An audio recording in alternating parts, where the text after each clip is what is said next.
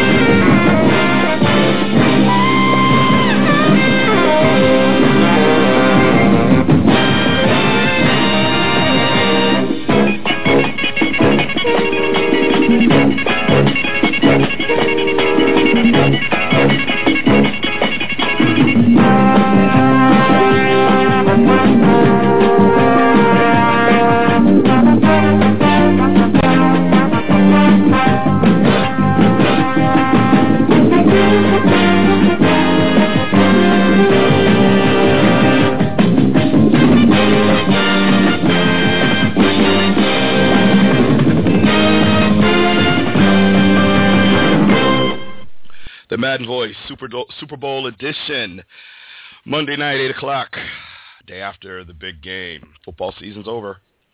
And here we are. And I will apologize that um, I've been battling a cold and my voice comes and goes. I have my tea and I have my cough drop, and let's see if I can make it through the show unscathed. It is me, Commissioner T, host of the Madden Voice, the day after the big game, or as some are calling it, the big dud. What happened? Where was the back and forth competition that we expected? Where, where, what happened yesterday's game? All the hype, number one offense, number one defense, Peyton Manning versus uh, Legion of Boom, and oh, you know, highly anticipated 111 million households, and um, wasn't quite what anybody expected it to be.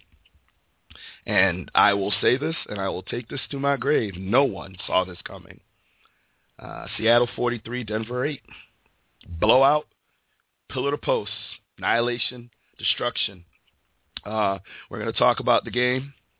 We're going to talk about Peyton Manning, Richard Sherman, Broncos, Seahawks, Marshawn Lynch, future.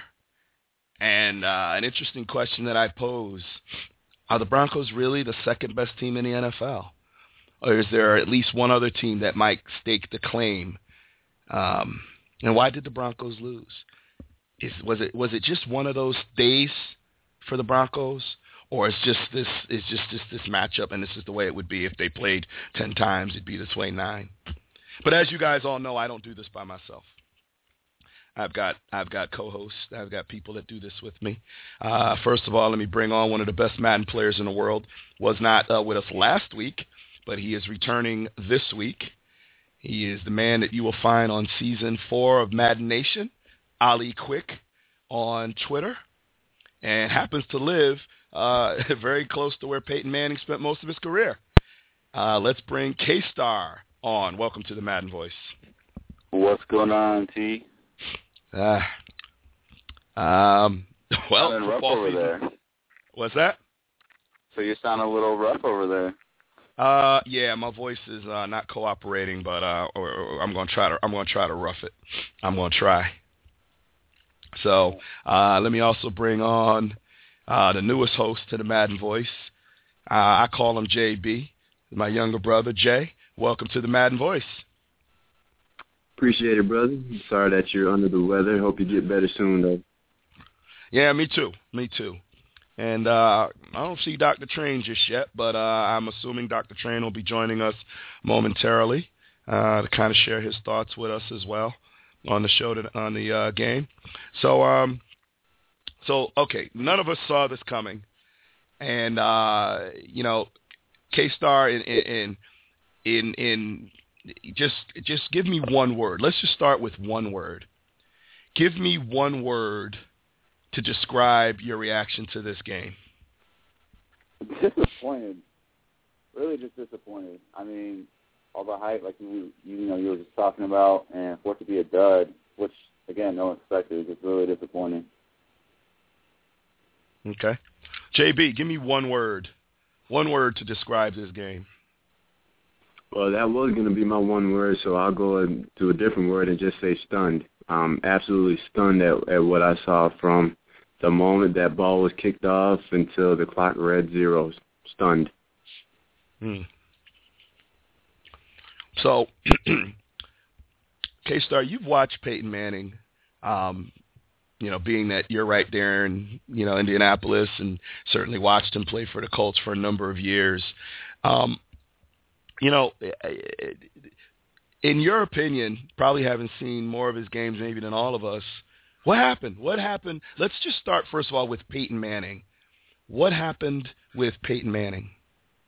Um, honestly, it was like Peyton had no answers for the defense in the sense that um, for the first time I really seen him kind of play conservative. Like he was running a lot of screens, a lot of checkdowns and stuff like that. And um, honestly, with the ball for him, uh, got rolling the wrong way as soon as that fumble happened over the top of his head first play of the game.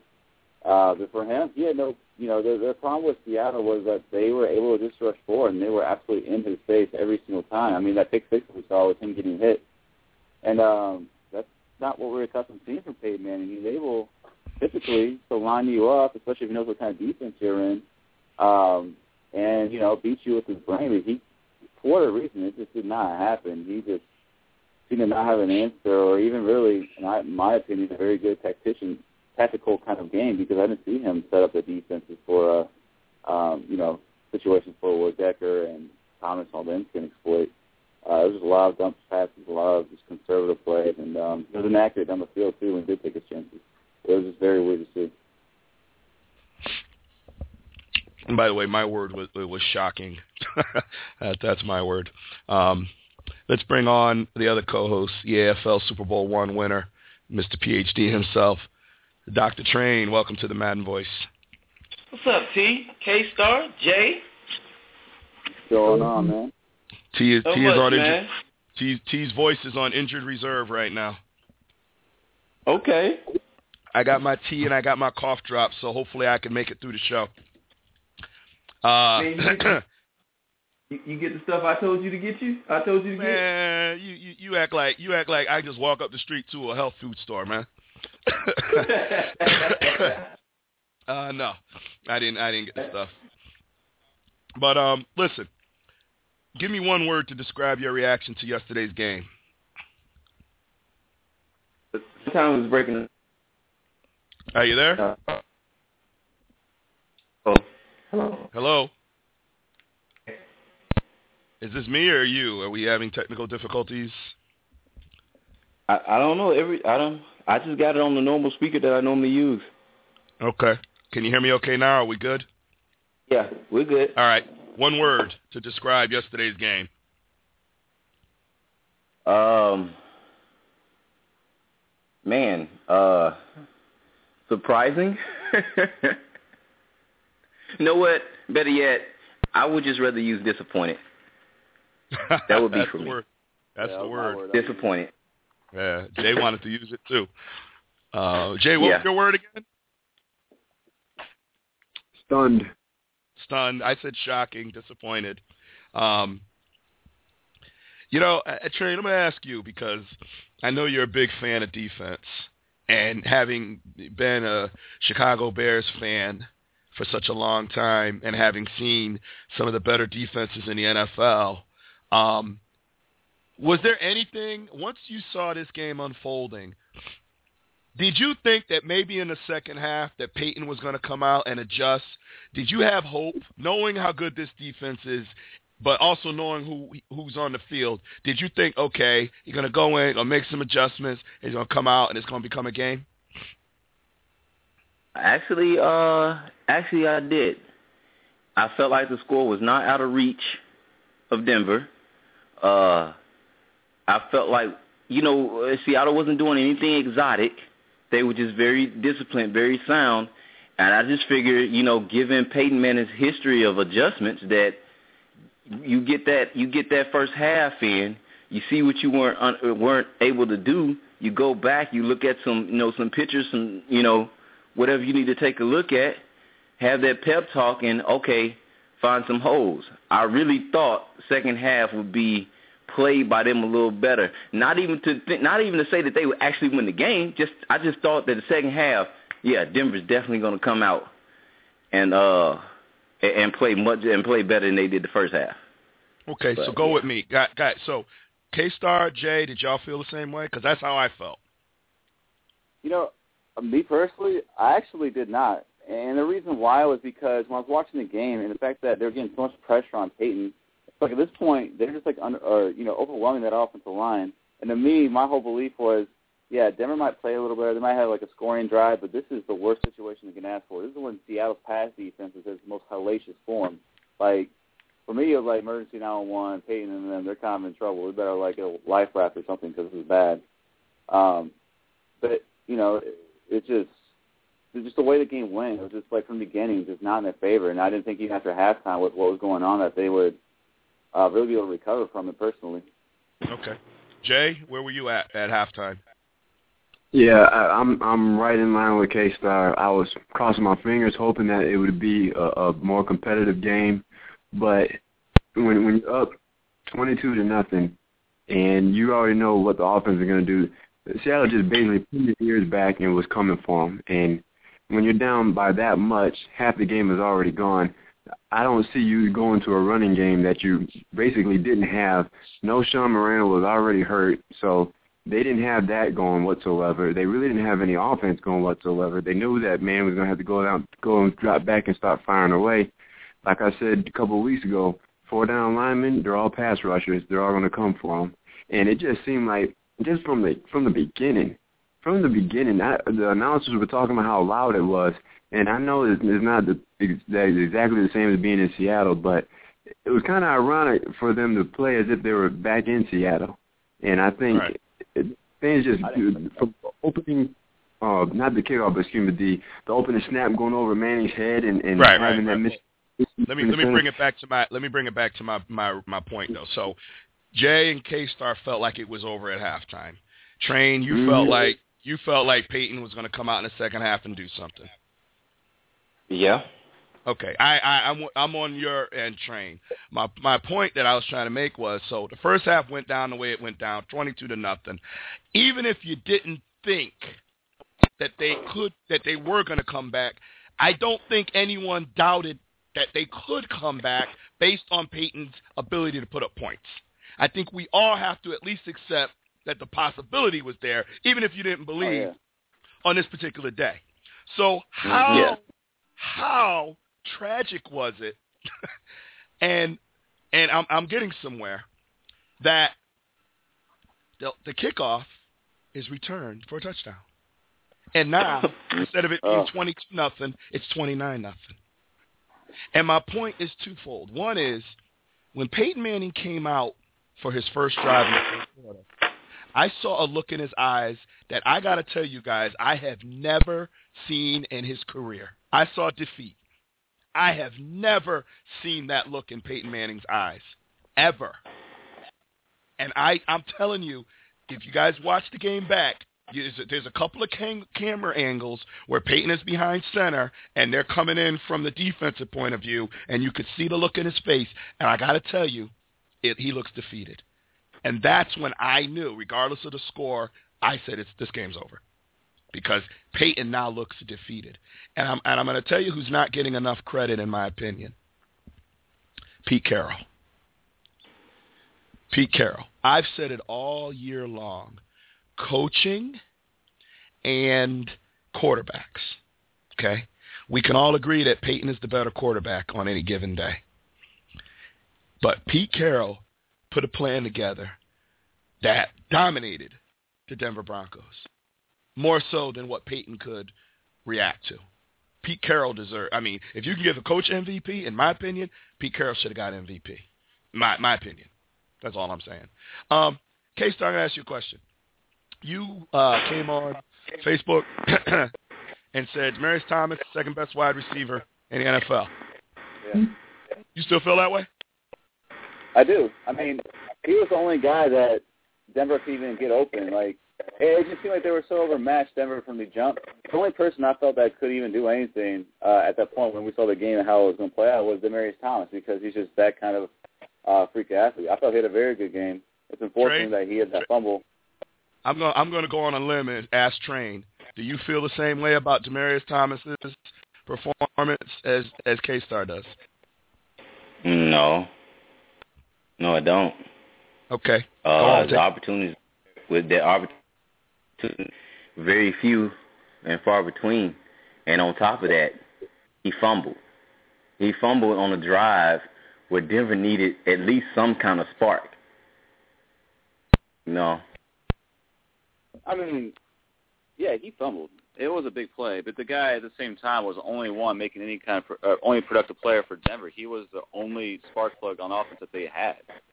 Demaryius. Well, I, I most mean, of I don't understand catches why came Demaryius not against I don't Richard understand how Sherman. Demaryius can be cut down from this game. Okay, Like, but most of his catches not against Richard Sherman. They came, you know, away from Richard Sherman.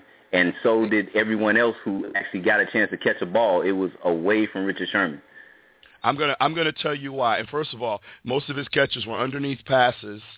That's why he had like Yeah. 13 catches for like 120 yards. He could he got nothing deep, and because they went zone and said, "Go ahead, we'll give you the little dink and dunk stuff," and that's why I'm gonna tell you. And I'm not even the fumble was bad. The fumble was bad. I'm gonna tell you why I'm coming down on your boy, because your boy got and I, and I, and I, and I don't know if y'all saw first take, and I'm not trying to steal anybody's thunder because I already thought this. Your boy got punched because when uh, Kam Kam Chancellor came across and nailed your boy like that, your boy was done the rest of the day. When he got that hit, that was it. He was done the rest of the game. Nothing. he didn't get punked at all. He got hit hard, but he got right back up, and he was catching those tough passes underneath. He was not scared, man. Like, I again, I, Demaryius Thomas was the only productive play on the on the Broncos yesterday. Like, I, I can't believe that this is where it's coming underneath to. Like, passes. Demaryius, Well, because Peyton was throwing to him underneath passes. He got nothing over the top. Nothing. and, and that's because. But hold on, wait, hold on. I mean, the deep post, Demaryius had Earl Thomas and whoever the corner was beat. I mean, Peyton, if he throws that in stride, it's a touchdown. It's like, I, it wasn't Demaryius Thomas's fault that game. Like, I I think. I lay think off my boy. I think the whole receiving, I think the whole receiving corps. I'm not just picking on him, but I'm saying as the leader of that receiving, as the leader of that receiving corps, I expected more from him. Him to be the one guy to make plays all over that field, not just underneath. He made nothing downfield, with the exception of I, I guess the touchdown's 20 yards. I guess you could say the touchdown, but you know, it's 36 to nothing at that point. I mean, you know, uh, uh, uh, I, I I don't think up as the leader of that offensive. And I, I'll tell you, I think Calvin Johnson would have had a better game. Uh, he's not Calvin. I never say it was Calvin. Come I, on. I think, I think, I think there's a few other receivers that would have had a better game. I, I That's can't believe. Demaryius Thomas is getting killed right now. I mean, don't be wrong, it was in vain, but the dude did have like most receptions in uh, Super Bowl history. I mean, like he's the one Bronco. Like Eric, no, hold on, wait, wait, wait. My, my right. point is this: it's not, it's not that these were Yeah, don't, huge don't catches, but my point was fact. Eric Decker. bring that up. had- Hold on, wait, wait, Oh, wait. Eric Decker. Eric Decker didn't show up. Wes Welker was getting destroyed. Julius Thomas had what? How many catches? Absolutely. Welker had eight. Eight for 84. Eh. Same shit underneath. You know, The No, main- no, I- no. I- I- Welker was just getting destroyed. Main, the main thing you gotta you gotta understand about this game is that the Seahawks dictated everything Demaryius Thomas caught. There were no 15, 20, 25 yard catches down the field.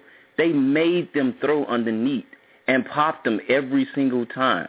He had one one chance with where he had pure one on one and he beat the guy for a touchdown. That's awesome, but I mean, still with, with what he did and the way just Denver played as a whole, it's it's like it's like null and void. It's it's like giving credit to it's you know giving credit to Drew Brees because he broke what uh the the passing record, but they t- but they had a losing record for the season. It, it's, it's, My point is this: of all basically the you Broncos go down that is are not doing nothing. It shouldn't be They dictated his catches. it was Bro, every Demaryius receiver Thomas, that- yeah, of course they did. But I mean, he was Right. running underneath because they were, you know, most things were covered, and when they did have their shots, Peyton overthrew him. It's not like Demaryius was just over there dropping once or everything. twice And, he overthrew him, but not every time. He wasn't getting open. That's all I'm saying is this is the game. This is the I- I Super don't know Bowl, about baby. This is the Super Bowl. He had, he had. I don't know if he didn't get open. I mean, Peyton didn't have enough time to throw the ball down the field. If he did, well, he completed. Dude, no one was true. No one was getting open, and even the times that Peyton Manning had a minute to throw, still no one was open. You saw how many times he had to roll out of the pocket. Peyton Manning doesn't yeah, roll out of he pocket. He got flushed out of the pocket though because that pressure's coming right up to his uh, right up to guards. Like it was crazy to rush. That and the fact that even when he rolled out, he still was holding on to the ball because nobody was open. Exactly. Y'all, y'all are both right. Nobody was open, and he had pressure coming from basically every angle. Now, going back to Demaryius Thomas, I think the reason why T was bringing it up is because it, uh, it's been said that he's the second best receiver out there in the league. And, I, I'm gonna throw my two cents in and, and, and agree. No, he's not. He's not the second best. Yeah, he caught 13 balls. They were one all underneath, and two, you're a big boy too. I mean, you what, six three, two thirty, two thirty five, something like that. And he's got a little bit of wheels. The the thing is, Seahawks not only do they play zone, but they're fundamentally sound tackling. They didn't let him get five, ten, fifteen yards and, and then go off to the races. They weren't having that. As soon as he caught the ball, they smacked him, and they didn't. They didn't just hit him hard. They wrapped him up and brought him down. And at times, they gang tackled him. He hey, wasn't hey, about Jay. to get. Hey, hey, Jay, Jay, hold on. And and and I think the other reason I brought it up is one of your points was his yards after catch. That was one of your points, and I, I think I, I I think I told you that it's scheme. You you gave him way too much credit on yards after catch. I give him some credit. I give him some credit, but some of it is scheme, and he got he got no YAC yesterday. That's all I'm saying is I, I, I get what you're saying, K Star. Of of the receivers, he was the most productive. But what I was looking for in the first half was for him to make a statement play to try to get these guys, you know, hey man, I'm gonna make a play, man. You know, just like Dez would say, just like Calvin Johnson would say, you know, get me the ball. I'm gonna make a play. That's all I'm saying. And I didn't get that from him. I didn't see him I, making making that play in the first half that might have kept Seattle back just a bit, might have opened things up. He didn't make that play. Yeah, Peyton missed some throws. There's no doubt about it. Peyton was he horrible. missed my touchdown. Like if he hits that, I mean that throw, that it's all like relative, really. At that point, like it's just. I, I felt like Demaryius was the only person I saw get separation, make and be the only productive Bronco of everyone. The Eric Decker wasn't nowhere to be found. Like, um, well, right. Um, just shooting from the barrel. He's got pressure coming all over the place. So I'm not surprised he's throwing balls a, little high in the ceiling and whatnot. I mean, overall, Payne didn't have the greatest game. Obviously, it was subpar. But one, folks aren't getting open. Two, he's got to hold the ball a little longer than he wants to. More pressure's coming up. It, it's a lose-lose situation for him. He, he's not going to be able to win no matter how you slice it. Yeah, yeah. Um, let's let's um let's talk MVP for a second, and uh, I want to go to Train first. Do you agree with the MVP choice? Man, that's a tough one. T, I'll put it to you this. I can't say that I necessarily disagree with it, um, but it's it's hard to because the defense was lights out. So to me, it's hard to even just pick one person. I would just say I'm glad to see it was somebody from the defense because the defense dictated that game. Okay. Does anybody have a differing opinion on who the MVP should have been? No, not really. I mean, an, an argument could be made for Percy Harvin um, just because of how electrifying he was. But overall, I don't have a problem with it. Okay, I feel like Chris. I feel like Cliff Avril had a, a legitimate case because I mean he had I believe five pressures, a few sacks, and he had forced that uh, pick six and a fumble. He was all over. He was dominant.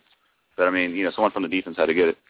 Yeah, uh, Kam Chancellor, uh, Chancellor to me, MVP. I, I don't, I and, and I'm not strong on it. I'm not saying that um the guy I can't remember his name, but the guy that they picked um Malcolm didn't have a great game. Yeah, I didn't have a good, great game. Um, you know, obviously had a pick six and had a fumble recovery, and you know had a great game. But I'm trying to tell y'all something. I'm trying. I'm I'm I'm, hollering at y'all for a minute, okay? I arguably I will say in my life I've watched more football than all of y'all. Arguably, okay. I'm just gonna say because I started watching football at a very young age, so I'm gonna pull just a little bit of rank here. All right. Um, although Train, I think, may understand this about as good as anybody, but I'm going to tell you something about it's not just that these guys played good defense. It was the tone they set from the outset. And I got to tell you, I was thinking this through the whole game, and then I watched first take, and I said Stephen A. Smith is stealing my thunder because he said it right. that defense punked the Broncos, and that's exactly what I was saying. They are San Francisco is physical, but this was different. This was intimidation. And I'm telling you, it started with your boy. And I'm not saying he individually wasn't intimidated. I'm saying the Broncos was intimidated.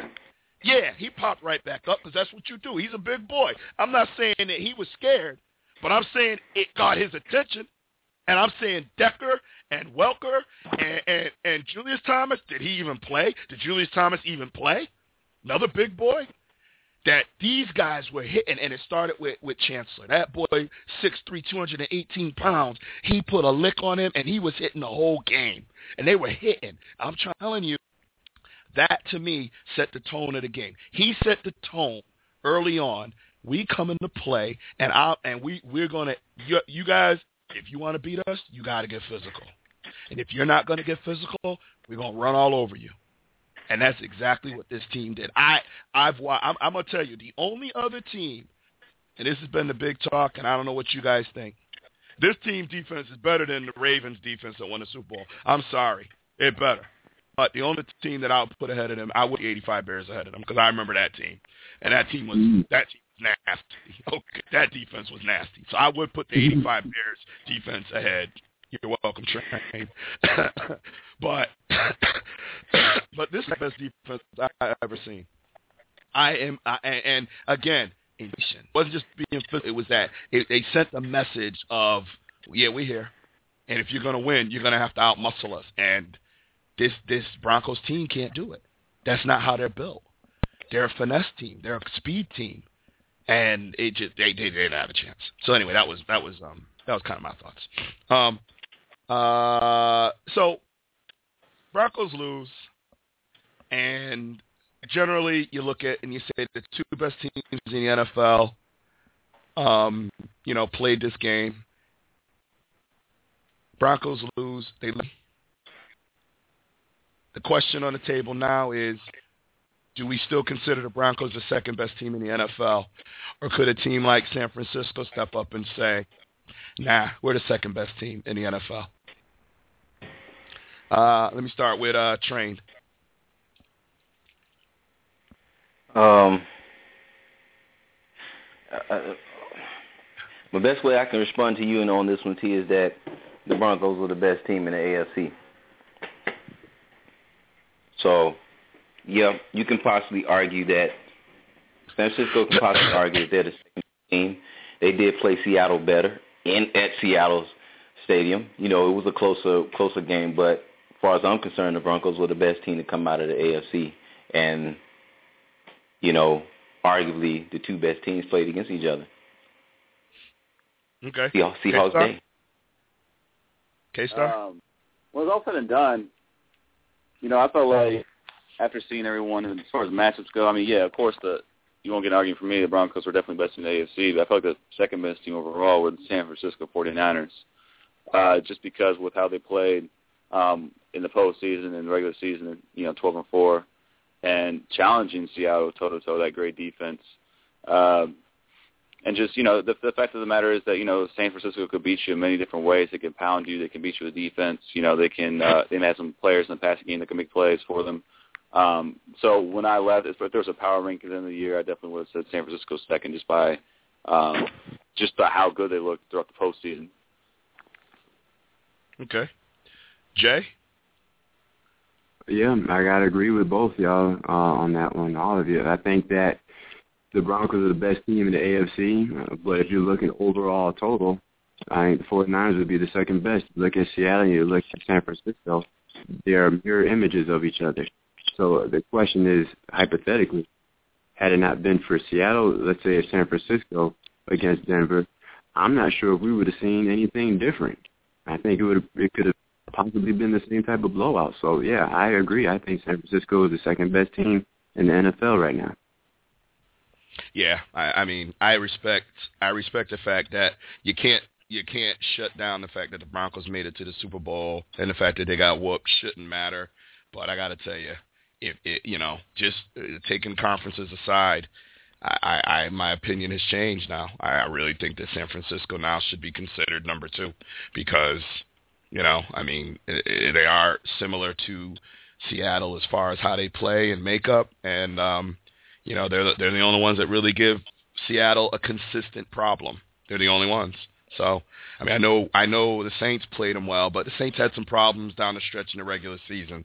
So, you know, if the Saints had even won their division, then maybe I'd be asking about the Saints, but they didn't. You know, so and uh Carolina, well, you know, we we we we saw what San Francisco did to Carolina, so that's that's that's to me at this point a non-issue. So yeah, I think the 49ers right now um um you know, they're they're they're the second best team in my opinion. Um, let's talk though about Manning's legacy. We've talked a lot about Peyton Manning on the show, and uh, we've had differing opinions. And now the question is, how does this abysmal performance affect Peyton Manning's legacy? You know, I mean, we we've talked about top five quarterbacks of all time, and you know, the conversation of Peyton being in that in that topic has come up. Um, you know, I want I had a spirited discussion with a guy on Facebook on uh, Twitter about Peyton Manning, and then found out the guy is is um, well, was a Colts fan, and you know he's just a Peyton Manning loyalist, so he's he's not objective, but um, he thinks Peyton's the greatest of all time, um, which to me is is is just ridiculous. Um, but K Star, I'm going to start with you because you know of your logistics. What do you think this game means Peyton Manning's legacy? What did you think this game did? Now that he now that he lost, we don't have to debate what happens if he lost and he lost badly. What does this do to Peyton Manning's legacy?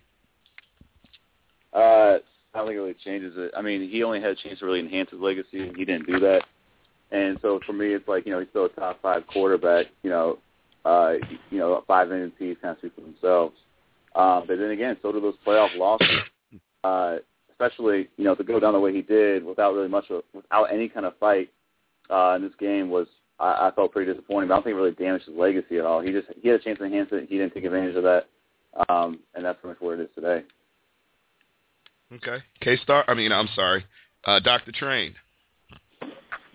Uh, I don't have anything different to say as far as you know from what K Star just mentioned. I felt the same way. It was it was really a, only a chance to make it better not really to make it worse.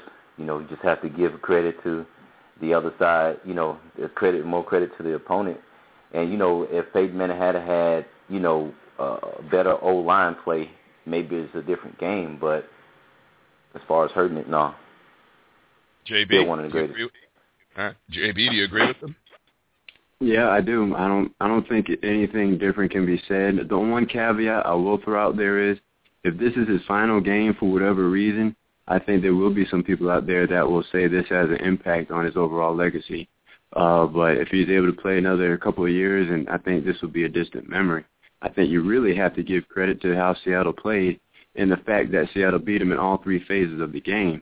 If it hadn't been for that, and it was just the the, the stifling defense, and that was it, eh, maybe there's something to discuss. But overall, no, I agree with everybody on the panel. I don't really think this had a major effect on his overall legacy, and not at this point. Well, I, I, I disagree. So I'm going to tell y'all, uh, and I'm really surprised. I'm not as surprised as K Star because I think I, I do get a sense that when you live in that area, there is kind of, even though he's a Steeler fan, there's this Peyton Manning loyalty thing. So I'm, I'm not completely surprised at K Star. But hey, listen, you know, you can't sit here and talk about a guy being a top five, one of the greatest of all time, and then he goes and gets annihilated in a Super Bowl, one and two in Super Bowls, eleven and twelve in playoff games, twelve losses more than any other uh, QB in, in NFL history in playoff games after the season that he did have and say that it doesn't mean anything. Because had he won, I can assure you the conversation now goes he's two and three in playoff games, and now he's making a case to be put in the same conversation as a Tom Brady. Because I think you, I think unilaterally it's Montana and Brady. I think that's unilaterally kind of what the conventional wisdom is, and then where does Peyton fit into this hierarchy? And I got to tell you, losing and losing badly I think losing anyway, but then losing badly, like being humiliated like that, I just can't get over the fact that I, I, I, I can't ignore that. And I have to say that, you know, I start to now look at a Terry Bradshaw or a Troy Aikman, 4 and 0 in Super Bowls, 3 and 0 in Super Bowls, and I start to think maybe I wasn't, maybe these guys should have been a little higher on my list because this is a guy who's lost 12 playoff games. This is a guy who's been 0 and 8, um, you know, eight eight years in a row, one and done in the playoffs. Is he one of the greatest? Well, I think we can we can without question say top 10. No doubt about it. But I got to tell you, to me, this loss has him teetering on whether you can throw him in the top five. Because if we say, and follow me on this, Montana, Universal, Brady, Universal. Now, where do we go from there? We can say um, uh, uh, uh, Bradshaw. He can be in that conversation. You could say an Elway could be in that conversation. A Brett Favre could be in that conversation. You know, heck, where's Drew Brees sitting all of this? He's still playing. He's got, you know, some records.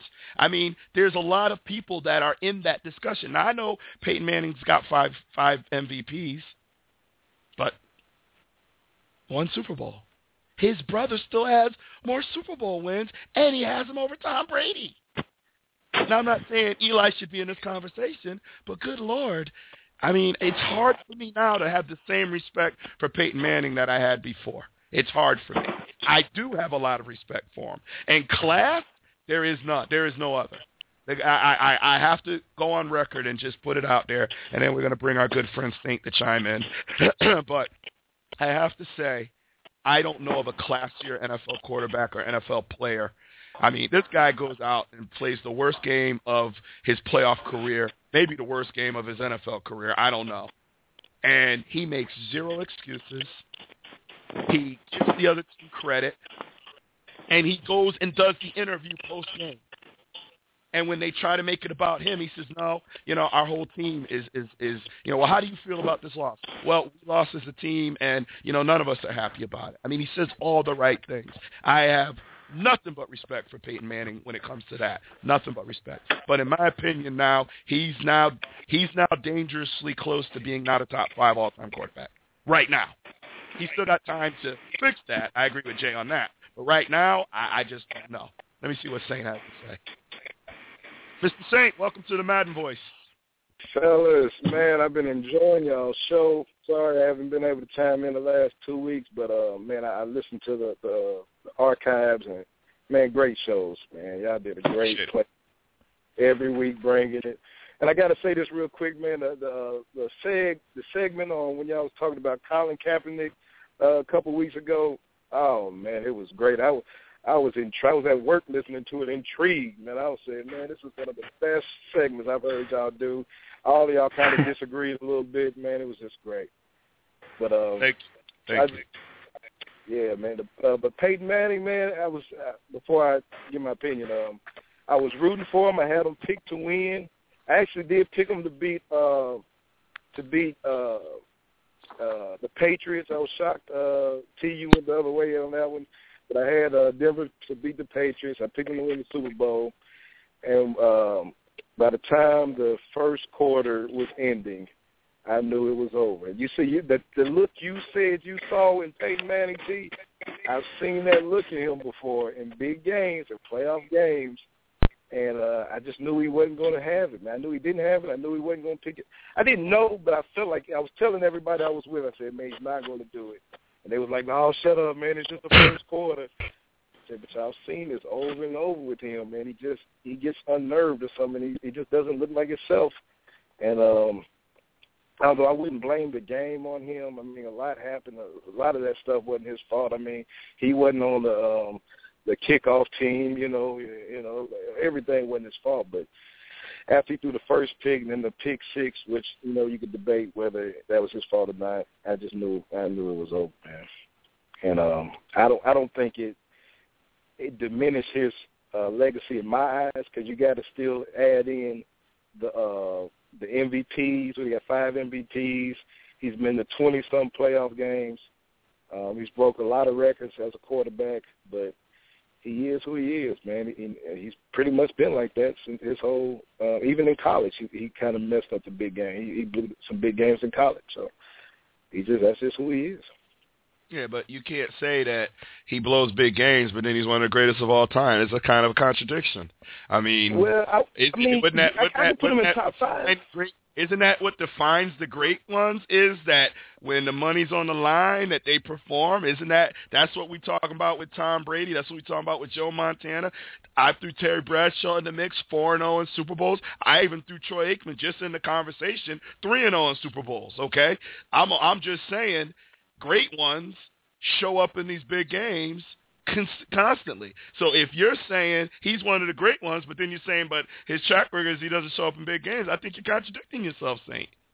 Well, I didn't say, even though I will say, I will say he he's one of the great ones. I didn't say he would. I said he just his legacy doesn't change in my mind because this is who he's been. This is who I. So I was trying to tell y'all week one y'all talk bad about me. I was trying to tell you the same thing you're saying now. In my eyes, his legacy doesn't change. I, I don't put I don't put him in the top three, four. I might put him in the top five quarterbacks, but uh, you know, I mean, you, you I would say you can keep him out of the top six. He's not in your top six quarterbacks of all times. I, I don't know he where he is right now. He was, he, he was at the end of the regular season, and now I got to sit back and rethink it because I got to tell you that I respect the five MVPs. I do. I think that's phenomenal, but that's individual statistical performance. Okay, that's really what that is. That's individual statistical performance. He's had some insane seasons, and I think he's deserved them. But when I look at when I look at winners, and I look at all-time greats, I want to see winning. And immediately 16 and 7 comes to mind. Joe Montana, 23 playoff games, just like Peyton Manning, but 16 and 7. So he's number one. Nobody, nobody's Joe Montana. Absolutely. He's always going to be number one. Absolutely. He's going to be number one. But just somebody Absolutely. can do what he do. But but he's Tom still, Brady, even if he's not 15 and 8. Okay? Now, granted, over the last seven or eight years, he hasn't been as productive as he was in his first four or five years. I got no issue with that, but we're talking whole careers. 18 and 8, Tom Brady. So to me, Tom Brady's number two. Now, depending on your measuring stick, you know, you have to talk about guys like a Bradshaw, like an Aikman, only because they went to the Super Bowl and never lost. So you got to at least respect that. They had great teams, but Peyton didn't have no slouch team yesterday. So that's what I'm saying. I'm not, and don't get me wrong. When I when I did my top five, I didn't put Aikman in there. I actually had uh, Staubach in there because the, the man was insane as a quarterback. You know, for a lot of reasons. So that's all I'm saying is now I, I'm not as quick to put him in my top five. Train, I'm sorry. You want to say something? No, this is my issue with the le- with the whole legacy thing is that um we're we're looking at we're looking at Peyton Manning and what he's done in the playoffs, and uh, the fact just taking the game yesterday, I mean, really, it, it wasn't a whole lot he could do. And like Saint said before, he didn't lose that game on his own. It wasn't like uh it wasn't like he played poor because he just couldn't get it done. He played poor because the Seahawks dictated. And when you just look at the even when you look at some of the matchups that he's faced throughout his career, definitely in the playoffs, this guy has played some of the some of the most dominant defenses that that was throughout the season. The many times he had to go up against the Patriots, the many times he had to go up against the Steelers, all those were dominant defenses. So it's just funny when we look at these quarterback legacies and we talk about wins and losses. I mean, it's still uh, it's still a team game. So you you have to almost when you talk about their legacy, you do have to look at look at them as far as their individuality, their MVPs, and and all that nature. Because when it comes down to winning championships, man, that takes full team effort. As you But- saw but- but- Seattle, the way Seattle won, even with the way Train- Montana won, even with the way Aikman won, Train- even with the way Eli won two but Super Bowls, but Train- that was but Train- team. But train, the quarterbacks get the credit when they win. You can't excuse them when they lose. You can. I'm not excusing. You can't. I'm not wait, excusing wait, wait, when they wait, lose. wait, wait. You can't. You can. Here's, let me just say this, T. Here's my thing. My thing is this. I know that the majority out there loves to give the quarterback too much credit when they win and uh, uh, uh, too much credit when they lose. That's not me. I all I've always kept the team concept. So when I listen to legacy, that's my that's my standpoint. I'm looking at the team. And when I look at legacy, you have to look at the individual. Okay. And and I hear what you're saying, and that's fine. But how you look at it is how you look at it. I'm saying is that a guy who put 606 points up put up eight yesterday, and he led that offense. Yeah, he didn't do it by himself, but he didn't put up those 606 points by himself, and yet it was enough to earn him an MVP. So if we give him the accolades when he goes out there and puts up 606 points and call him the best quarterback in the NFL and give him an MVP award, then we have to say when he goes out there and contributes to that abysmal performance that the entire team did, it wasn't like he was a shining star and the team stunk. No, he stunk too yesterday. Yeah. He stunk too yesterday. That's what I'm saying. I'm not denying that. My view is it did not affect his legacy up to this point well, that's, because that's, he was I, who he was before he went into that game, and that yet, and to me that doesn't change.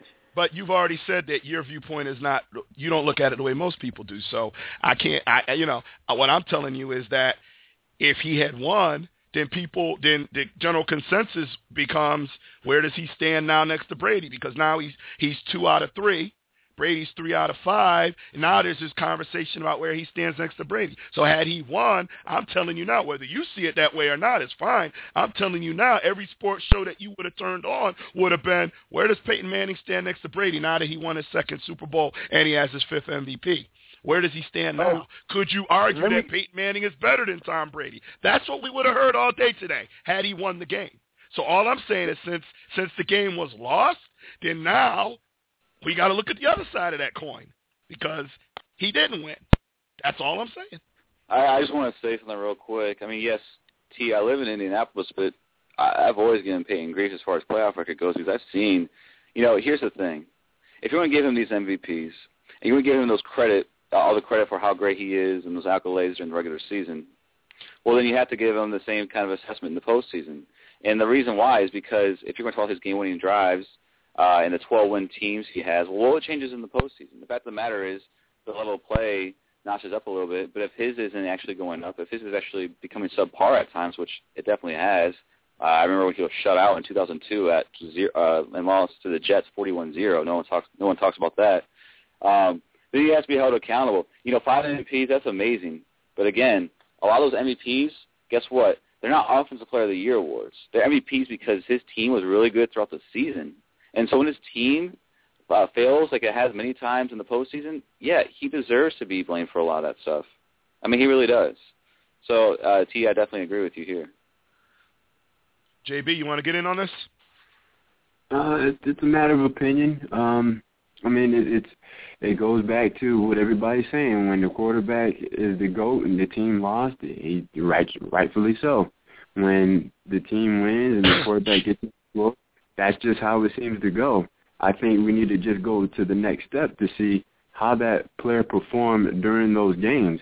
If Manning had played up to the standards that we're accustomed to and they still got beat, will we still have the same type of discussion? I'm not so sure. But the fact of the matter was he only scored eight points. And and that's why we're having this discussion now because he's known for racking up the points and he didn't do what we're accustomed to seeing him do.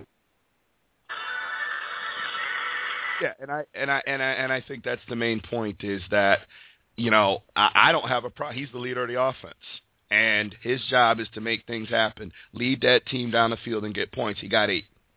Now, absolutely, Seattle had everything to do with that. Absolutely, I'm not I'm not taking anything away from Seattle. I'm matter of fact, I'm telling you that's the second best defense I think I might have ever seen in my life.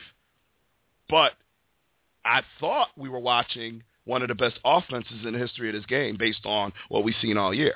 So I expected more led by Peyton Manning. And that's why I'm saying, um, for me, Commissioner T, my opinion is his legacy took a took a shot on the arm. Now, fortunately, if he, he's going to go and get his neck looked at in March, and if there's no you know further damage or anything like that, he'll be back.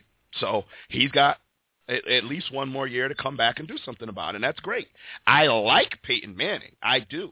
I particularly appreciate his character, his integrity, and how he, you know, prepares for the game. But I'm looking at it just um, unbiased from a football person. I'm saying he stunk it up.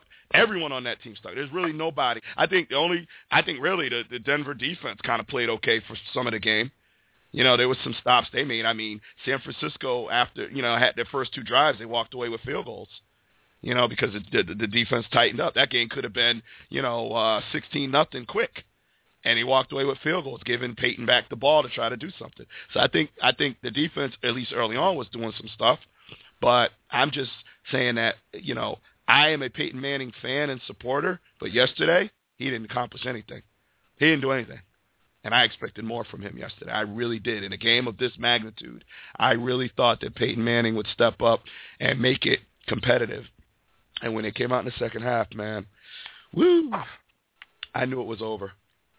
Um, uh, Saint, did you have more on this, or are you all set?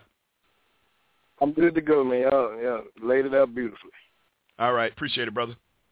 All right. Um, Train, let me ask you this on a different topic. Uh, Seahawks, Seahawks moving forward. What, what, what's your what's your thoughts on this defense and this team? I mean, is this team set up to be the next dynasty? Could we be looking at a team that could, you know, come back next couple of years? Are they in position to do this again for the next couple of years?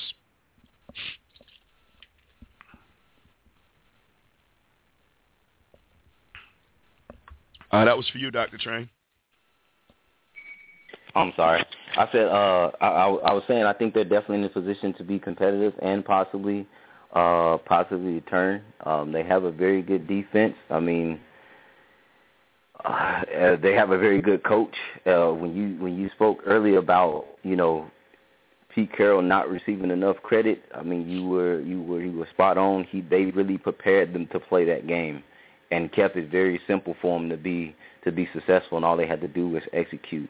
Um, with a coach like that, uh, and uh, you know, in the division that they're in, I mean, it's not going to be easy for them, but uh, still, they have a very, they have a, to me, they have a very solid, a very solid team all around. Um, I just think it's tougher when it comes to the NFC because uh, the defense is tougher in that particular conference. Okay. Um, I'm going to go to K Star and ask him about the Broncos' future. Let's assume Peyton Manning comes back next year. Do you think the Broncos, you know, I, I mean, is is is are they destined to return to greatness next year? What's what are your thoughts on the Broncos, um, you know, a year from now? Um, I think they absolutely have uh, all the probability to be the AFC favorite next year as they should be uh, because they have a lot of young talent. I mean, they have Montee Ball, running back, is probably going to step in for Knowshon Moreno, and he did a good job his rookie season. You know, they have Demaryius Thomas, who I think is second best receiver in the league. You know, they still have a great receiving corps. They have Julius Thomas, another young uh, threat. But moreover, you know, they'll be getting Von Miller back, and they'll be able to uh, take the opportunity to show up that defense a bit. I mean, it struggled at times this season, but we saw a uh, rebound in the postseason play pretty well. Um, and so I'm not sure why anything would change offensively. If they have a drop off, it's probably to be expected because of the highest scoring offense in the NFL history last year. I don't expect that to be a repeat, but they're definitely going to be a top three offense, and I expect them to play better on defense. Again, Von Miller is a big, uh, big impact player, and um, him being healthy is already a big, uh, will be a big contribution to that team. Okay. JB, do you agree that these two teams are destined to return to greatness next year, or do you see something different?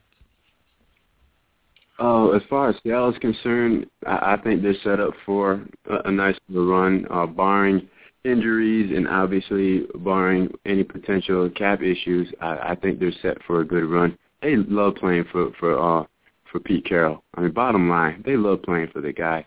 And I think there was a survey out that said that he was the one coach that folks would like to play for the most. So Seattle, I think so.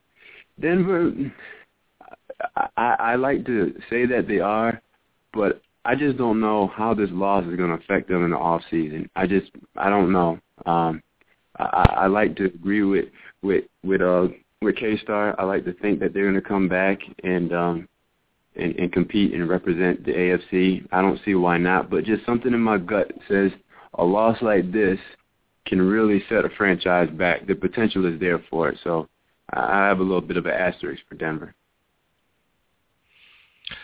Well, I think I think Denver. Um, I think the AFC with the Patriots and the Colts, um, the Chiefs, um, K-Star Steelers. I think the AFC is going to be tough. Um, you know, the, these teams are going to come back next year, and they're gonna they're going to be on a mission.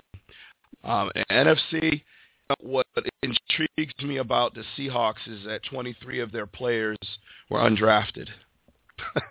23 of the roster were undrafted. Um, Pete Carroll, uh, you know, and I remember Pete Carroll when he coached the Patriots. Okay, Pete Carroll has not always been a success in the NFL, and it's amazing that he is now revered as a coach. I mean, he, you're right. You know, whoever said, it, I think Jay said it. They love playing for him. Um, but I, I, it's going to be interesting because of free agency, and I don't know the specifics of these contracts, but these guys are going to want to get paid, and it's already been they got their Super Bowl ring, so you know um, this isn't LeBron and Chris Bosh and D Wade.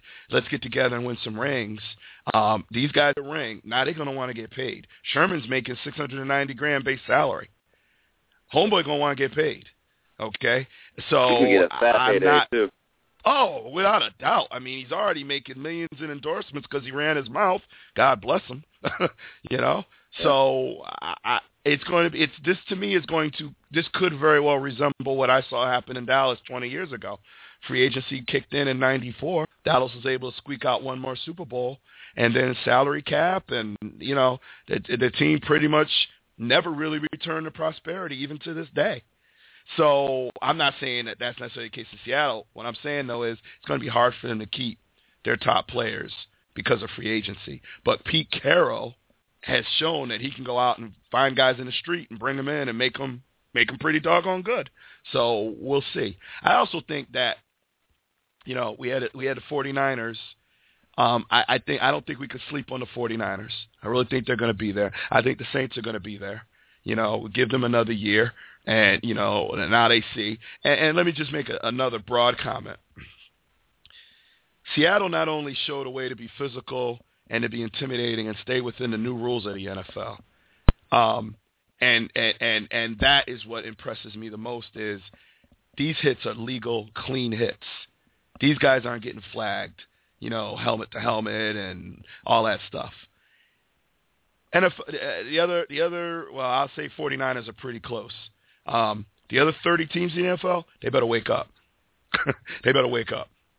Because if they don't and Seattle stays together, no one's going to beat them. Oh man. You'll you'll you'll beat them if they get broken up. But if this team stays together for another few years, and the other defenses don't step up to get physical like these guys are, I mean, somebody I heard one of the announcers say when they looked at Seattle and they looked at Denver, it looked like a, a pro team against a college team. That Seattle just looked bigger, meaner, and just more more physically dominating. I've never heard that before about two NFL teams. So if this team can stay together, I think these other teams to have to step up. Like, really, they're to have to step up. Um, uh, let's see what I got. Um, I, I want to ask y'all a question. It's kind of nothing to do with the game, but um, did y'all catch Marshawn Lynch media day? I did. Indeed, we did. All right. I did. I mean, I mean, K, I don't know. K Star, you start. Your thoughts on Marshawn Lynch and how he handled his media day? Because I have some definite well, thoughts. I'm gonna give y'all the floor first. I, I really think he handled the media day. He kind of just dealt with it, which he felt uh, the way in which he wanted wanted to deal with it. Uh, I mean, listen, it was like two minutes of entertainment. I mean, the guy was funny when he was talking to him. He's about that work. Um, but at the same time, man, people wanted to ask him questions. He's the star of the Seahawks. He's one of the stars of the Seahawks, and he just, you know, wasn't having it. And it was in his contract. I mean, it's not like there's anything I'm sure that's new. I don't know if his agent said explain to him or what. But I mean, for the brief period, I thought it was entertaining. But at the same time, I felt for those who actually wanted to actually ask him real football questions rather than, you know, um, you know, but why are you just kind of avoiding the you know media and all that other stuff? Okay, Trey. I had to say at, at most, man, it was just it was just entertaining. Um, from a professional standpoint, you know, you kind of want a guy to just, you know, people want to know, you know, fans want to know a little bit more about you, and that's that's kind of why media is there. You know, it's it's it's open to they, you know, to play it all day for the fans to see you get interviewed, so they want to know a little bit more about you. But, you know, uh I don't know. I can't really argue with a guy that doesn't like being in front of the camera, but it sometimes you just it's part of the job, so you just got to suck it up. But he came out wasn't the most professional, but it was still nevertheless he came out and like I said, it was entertaining. JB.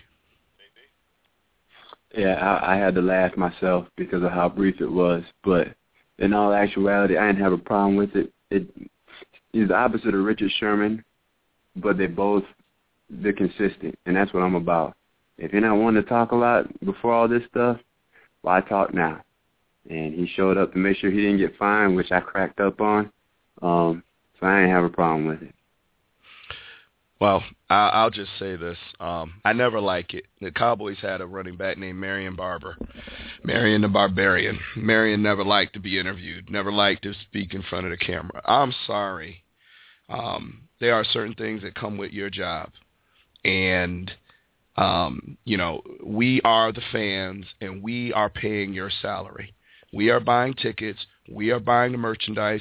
We are the ones that pay your salary. And I take it as completely disrespectful that you can't come out and do a reasonable interview without, yeah, he was funny, but you know what? I don't want to hear that you only did it to get fun. So you don't give a shit about your fans, about the people that support your team, the 12th man that you guys talk about. You could care less. I understand you're not comfortable. Okay, that's all right. You ain't got to stay out there for an hour like Sherman. Give 10, 15 good minutes to your fans. Do it for your people. Do it for the people that support you. I just think that it's just I, it, to me. I don't like it. I don't like it. I didn't like it when Marion did it for the Cowboys. I don't like it, you know, when when Lynch did it. I think that you know, you, you the team gets a PR person to work with him, so he gets comfortable, and you accept the mantle. You're the starting running back of this team. You're a franchise running back, and you got a lot of fans, a lot of supporters out there, and it's a Super Bowl, and we need you to go out there and represent this team well and you go out there and you you know you do the right thing for 10 minutes and that's all we ask you. You ain't got to stay out there all day, but you know you you need to do this for your for your fans. And the fact that it was almost like a don't care attitude, I'm just gonna get this over with because I don't want to get fined. Man, I just these guys to me get a little big for their britches sometimes, man. You know, you know you you earning all these millions of dollars, I get it, but you know what? You do have an obligation to the people that support you. And you know, period. Let me go to the phones. 717 area code. Welcome to the Madden Voice. Hey guys, uh, it's Mike in Pittsburgh. Um, anybody that's dreaming of Peyton Manning ending his career on the Mount Rushmore of quarterbacks, um, I got news for you. Your dream's over. Um, when we talk about legacy guys, we talk from the beginning. So let's go to the beginning. His career at Tennessee. Um, every year they played Florida, and that game was the biggest game in the SEC, the winner in the national championship hunt. And every year Florida kicked his ass. Um, let me ask you guys something. The year after Peyton Manning left Tennessee to go to the pros, what did Tennessee do? Won the championship with Tee Martin. Exactly. exactly. Not with Peyton Manning, the golden boy, you know, the, the player with the silver spoon in his mouth that broke all the records. They won a championship with Tee Martin. Um, and the list goes on. It goes all the way up until yesterday. When you look at Peyton Manning's career until now, the one thing he's done, championship, he beat Rex Grossman in the Super Bowl where he threw one touchdown and one interception. He basically just let, let Rex Grossman cut his own throat. So all these Peyton Manning apologists, I don't see it. I don't think that they're willing to even say he's not as good as he is. Well, I will say this though. I think uh Martin went to the Steelers, right, K Star? Yeah, he was a, yeah. Had had a, had a heck of a career, didn't he? You sure did, riding third string behind Kordell Stewart and Tommy Maddox and friends.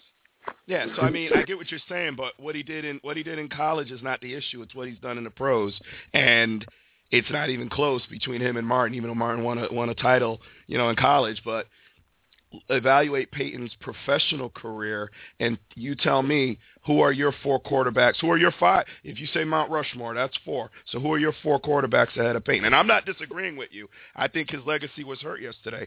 But who are your who are your top four or five quarterbacks?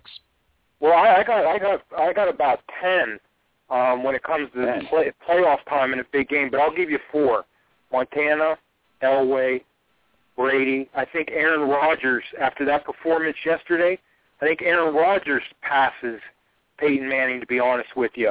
Um, I'll go to Aikman. I'll go to Staubach, Bradshaw, even Dan Marino, Dan Fouts. I, I, I can name listen. No. no, listen.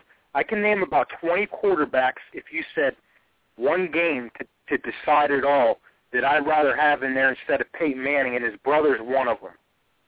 Yeah, but they got to get to they got but they got they got to get to the game. can't do that. Yeah, I mean, and they got to get to the game. Fouts, Fouts, you know, uh, uh Marino. I mean, these, you got to get to the game. These guys, you know, let's not let's not discount the fact that yeah, he beat Rex Grossman. Um, you know, and I'm sure Train's got some thoughts on that. But let's let us give Manning some credit that he did win a Super Bowl. Okay, and he can't control who's on the other side of the field. He he won. He did win a Super Bowl, and that means something in the NFL. he will probably have every single passing record when he's done. And that means something in the NFL. So I, I think uh, while I don't see him as top five necessarily right now, um, I'm not going to necessarily shoot him down to the other end of the list either.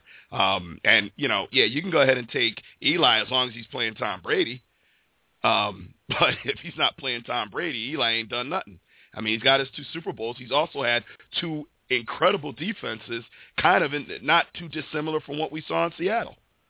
So you mean if Peyton Manning's on Seattle instead of Russell Wilson, does he not win a Super Bowl? I tell you what, I'll be honest with you. I, I don't trust Peyton Manning a bit anymore. Um, you go back. I mean, doesn't that stand for something? When four years in college, you don't, you can't beat a team, you can't win the national championship, and then a year after, uh, basically a quarterback like you said that did nothing in the NFL, Right. uh, you know, w- wins the championship. Um, how many times, guys, has he had uh, basically a, an easy road to the Super Bowl, home field, you know, against the Steelers, the Patriots, and what did he really do this year? Uh, he beat a San Diego team in the playoffs that needed a missed field goal to get in, and he beat a Yeah, tell me about that. team decimated by injuries. So, I, you know, He's two and one though against Brady. By the way, he needs to change it. You can't take that away from him. I mean, that kind of helps him a little bit. the thing is, guys, is anyone that supports Peyton Manning with this argument, there's always an excuse. It's always something. Those, I tell you what, those Indianapolis defenses, when he was there, you got Dwight Freeney on one side and Rob, Robert Mathis on the other. At the time, they were considered probably the top two defensive ends in the game with Bob Sanders at safety. So I don't buy that argument when when someone tries to tell me, well, their defense wasn't that good. That team was loaded, and he had subpar performances in the playoffs. Period.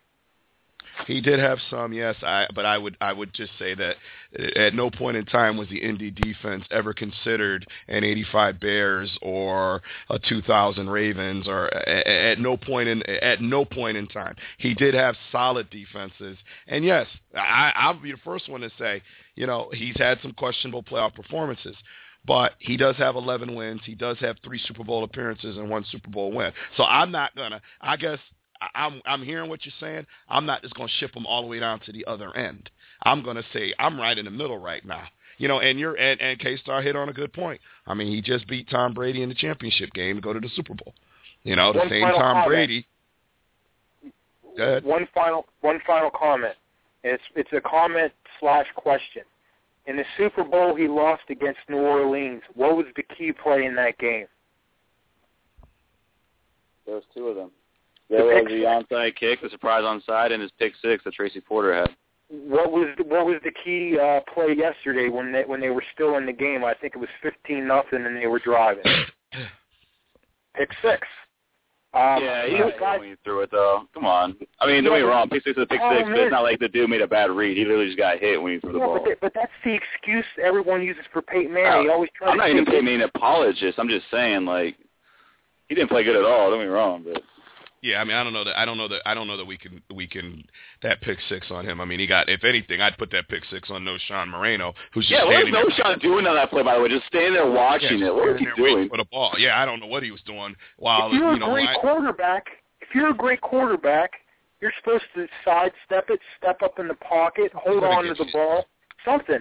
I mean, it, Yeah, but- it's just like we're everyone's giving Peyton Manning a free ride on all all his eh, you know bad I- plays, and I just have you have you listened to the show? Because none of us gave him a free. I didn't Yeah, give him a free ride at all. I was not giving him a free ride. All I'm saying is that particular to me, to me, honestly, we can go back to the first play of the game where the ball got hiked over his head. Okay, and to me, it went downhill from there. You know, it, it, it was just nothing that went right in this game for these guys, including Manning. And Manning played horrible. He played a horrible game. There's no doubt about it. Say one more thing. It's, since 1971, the Miami Dolphins, that was the last team to lose a Super Bowl and come back the next year and win the Super Bowl. Peyton Manning's done, guys. He's not even going to sniff another Super Bowl. When you lose like you did yesterday in the Super Bowl, that has a carryover effect to next year. They're done. He might as well retire because he's never going to sniff another ring in his life. Thanks, guys. Appreciate it. Thanks for calling. I get I get the I get the sense that Mike from Pittsburgh is is a is a, is not a Peyton Manning fan. I don't know what would give me that Oh. idea.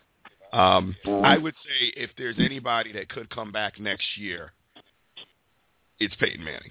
Um, you know, while while I don't make any excuses for his abysmal performance yesterday, I do agree with K Star that on that pick six he got hit, and quarterbacks get hit. Matter of fact, Russell Wilson got hit more than any quarterback in the NFL this year, and yet he won a Super Bowl. Yeah, even Quarterback, It happens. I mean, even Ben. I mean, the guy's from Pittsburgh. I'm sure he's a Steelers fan. If he's not, then we have some issues there. But I mean, Ben against the Packers, he got hit when uh against the Packers when he threw a pick six when uh they pushed the guard right into him when he was making the throw. And I mean, I wasn't killing Ben for that. I don't think anyone reasonable was. I mean, he got literally pushed into when he was making a throw. And sometimes you have a wobbler and a duck that goes up, and you just gotta hope for the best. Yeah, I mean, I, I think if there's anyone that can come back, I think Peyton Manning. We know his level of professionalism, how hard he works, and to say that he's just not going to come back because of history, um, yeah, no. Pey- Peyton Manning defies a lot of odds. If there's anybody that can come back next year and win a Super Bowl, um, it's Peyton Manning. I, I, I definitely, even though he has damaged his legacy in my eyes, I still know what he's capable of. And if that next, you know, uh, injury is okay and he comes back, I, I say you still can't sleep on the Broncos, particularly if they can bring back all the key players for another run. Yeah, don't sleep on them. And Um, Von Miller would be next year too. Yep. Yeah, yeah, yeah. All right, real quick before we get out of here, just some quick NFL news. Uh, the Rams hired Gregg Williams as defensive coordinator. Everyone will remember that Gregg Williams was defensive coordinator for the Saints. Bounty Gate was suspended from the NFL. Suspended suspension is over. Um, uh, Jeff Fisher and Gregg Williams have a history, and uh, I think for the Rams it's a great move. Gregg Williams is a great defensive coordinator. However, um, I, I don't know. For me, I think the guy should have been suspended for longer. I, I, I just my personal opinion. Um, I'm never one that that wants people to not make a living, but my opinion is that was major, and he was a center figure in that. And I, I think maybe like five years, you know, gone for five years and then come back. But hey, we'll see what happens. Um, hopefully, hopefully there'll be no more bounty gate. Um, and and the Cowboys hired Rob Ron Ron Ron, Ron yeah Ron Marinelli as or Rod Rod Marinelli, defensive coordinator, former Bears defensive coordinator. Now he has been promoted to defensive coordinator. Monte Kiffin stays with the team as a defensive uh, consultant, and as Train already knows, I'm ecstatic about it. I'm happier than a pig in slop. Um, happened actually right after we did our show. As I was saying, I think the coordinators are locked in, and then that happened. So very, very happy about that. Can I uh, But- make a quick a, a quick too for Steelers as far as who they hired? Who I'm actually particularly excited about. sure. They they hired they hired Mike Munchak to be their offensive line coach, and he's a very good offensive line coach. In fact, I thought he was a pretty decent head coach in Tennessee. Didn't get too much of a fair shot, but uh, coming into Pittsburgh is Mike Munchak um, to help improve our offensive line, which makes me very very happy. So go ahead. Awesome. All right. Um, um, Trey, Trey, last last topic of the night. Uh, your your your boy Charles Tillman, Peanut Tillman, got Man of the Year, uh, which is great for him. Uh, the, the Walter Payton Man of the Year award. But um, will Tillman be a free agent, or are the Bears going to bring him back? I mean, where, where what, what's your what's your knowledge of his future with Chicago? Um, right now, man, that's that's all I've been trying to read and look for. Uh, first of all, congratulations on the guy getting man of the year. I think that's that was pretty awesome, and uh, he's been pretty consistent with his with his community service, and I have a lot of respect for him on and off the field. Um, um, but you know, really, it it'll come down to where to how much is he worth to the team. Um, and then they're definitely not going to break the bank. He, he'll be, you know, he'll be a corner that's turning 33, but he's still a good corner. And right now, not like Chicago got any cornerbacks waiting in the wings, and you can't, you, you, you it's it's only you know there's no telling if you're gonna uh you can you can do hit or miss in free agency or draft trying to find yourself uh a good cornerback and yeah even though the even though the Super Bowl was won by defense um you know you still you definitely you, you it, the Seattle lets you know you still need good corners to play this game and I would hate to see Tillman not retire bear uh, because the guy can play. The guy is still one of the still the best in the league at forcing fumbles from the cornerback position. So I, I hope they find a way for him to stick around, but it will come down to how much he's worth to the team. Okay. All right. Sounds good. Um, so before we go, I want to see if this will work. I wasn't able to upload this this this song, but I'm to put it into my um, I'm to put it into my headset and see if it'll play and uh, see if you guys can hear this. Something that I'm toying with. And um, let's see. Let's try and see if this will work. Let me see where the speakers are. Okay, speakers are here.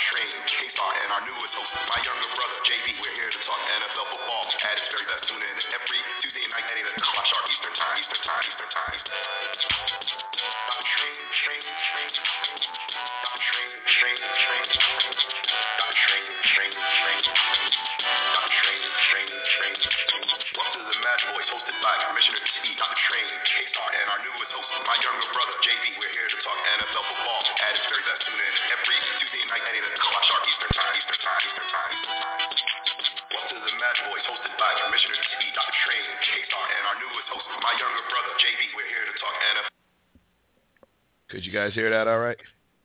Yeah, actually we could very pretty clearly. okay. Wait, what do you think? I like it.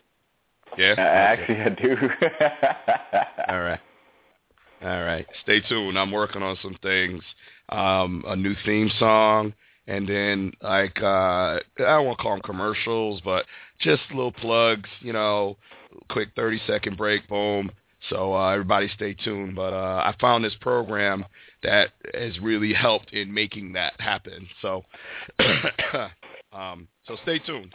A lot, lot, lot of, lot of special things coming. All right, uh, let's get out of here. Uh, final comments. Let's go to uh, JB. Final thoughts.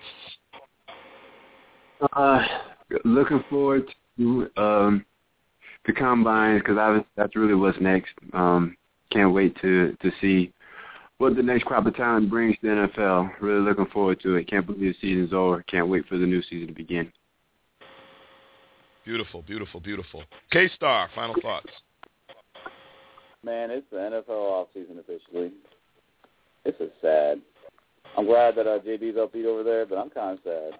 And I'm kind of I'm real sad that it ended on ended on such a somber note with with such potentially great game just not being great at all. So I too am looking forward to next season, but I'm also aware it's very far away. Okay. Dr. Train, final thoughts.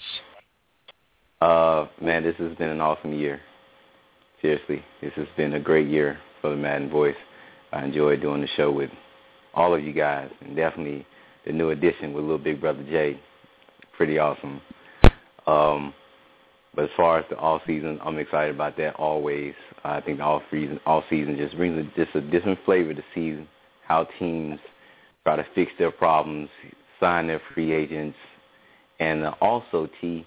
I want to throw my name in the bid to host our draft special shows. I got a couple of people who I know watch a lot of college football that I want to bring on during that time. So yeah. they can join us. I don't know about hosting, but if they if they want to join us. Oh no, you, you um, didn't hear me correctly. I, I want to host the show oh, you doing that. Yes, I, I got a couple of people that I want to bring on that I know okay. watch college sports that will have maybe have a little bit of insight on the players. But no, no, I will be the guy on okay. the ones and twos. All right. Well, we can we can we, we can talk about it. My my my little big brother, as you call him, is my college football aficionado. Since I am not, so I rely on his uh, rather extensive knowledge. But we we can talk about it. We can talk about it. I, you know, there's Yeah. plenty of plenty of room on the Madden Voice to bring in some more people, so that's fine. Um, all right. So we are going to uh, Madden Voice fans. We're going to take next week off from the Madden Voice. We're going to allow for a couple of weeks for news to develop. We will be back in two weeks. Uh, we're going to slowly get into our off-season schedule of probably every other week shows for the next, you know, foreseeable future. Um, you know, and, and we will play it a lot by ear. What we don't want to do is come on with nothing to talk about. Uh, and we also respect the fact that there's a lot of shows out there and there's a lot of information. But that said, we also know y'all love the Madden Voice. So we are going to be here. But we are going to take next week off. So we will be back in two weeks. In two weeks to talk whatever's going on. Um, you know, what's the latest with the NFL? Signings, hirings, coaches, moves, retirements, who the heck knows? Uh, we'll talk about it. What's the latest with our teams, Cowboys, Steelers, and Bears? What do we know? You know, what's been the fallout from the Super Bowl? Peyton Manning. It's now a couple weeks. What are we hearing about? You know, moves that might be made, and you know, we, we'll bring everybody up to speed as only the Madden voice can do. So for Dr. Train, for JB, for K-Star, I want to thank you guys for another great year. We're going to go on off-season mode, but we will be back in two weeks, Tuesday night, 8 o'clock, to talk some NFL football. And, hey, guess what? All year I say all feuds will be settled on the field. I think we can all agree feud was settled yesterday. Congratulations to the Seattle Seahawks. We'll see you guys in two weeks. Good night, everybody.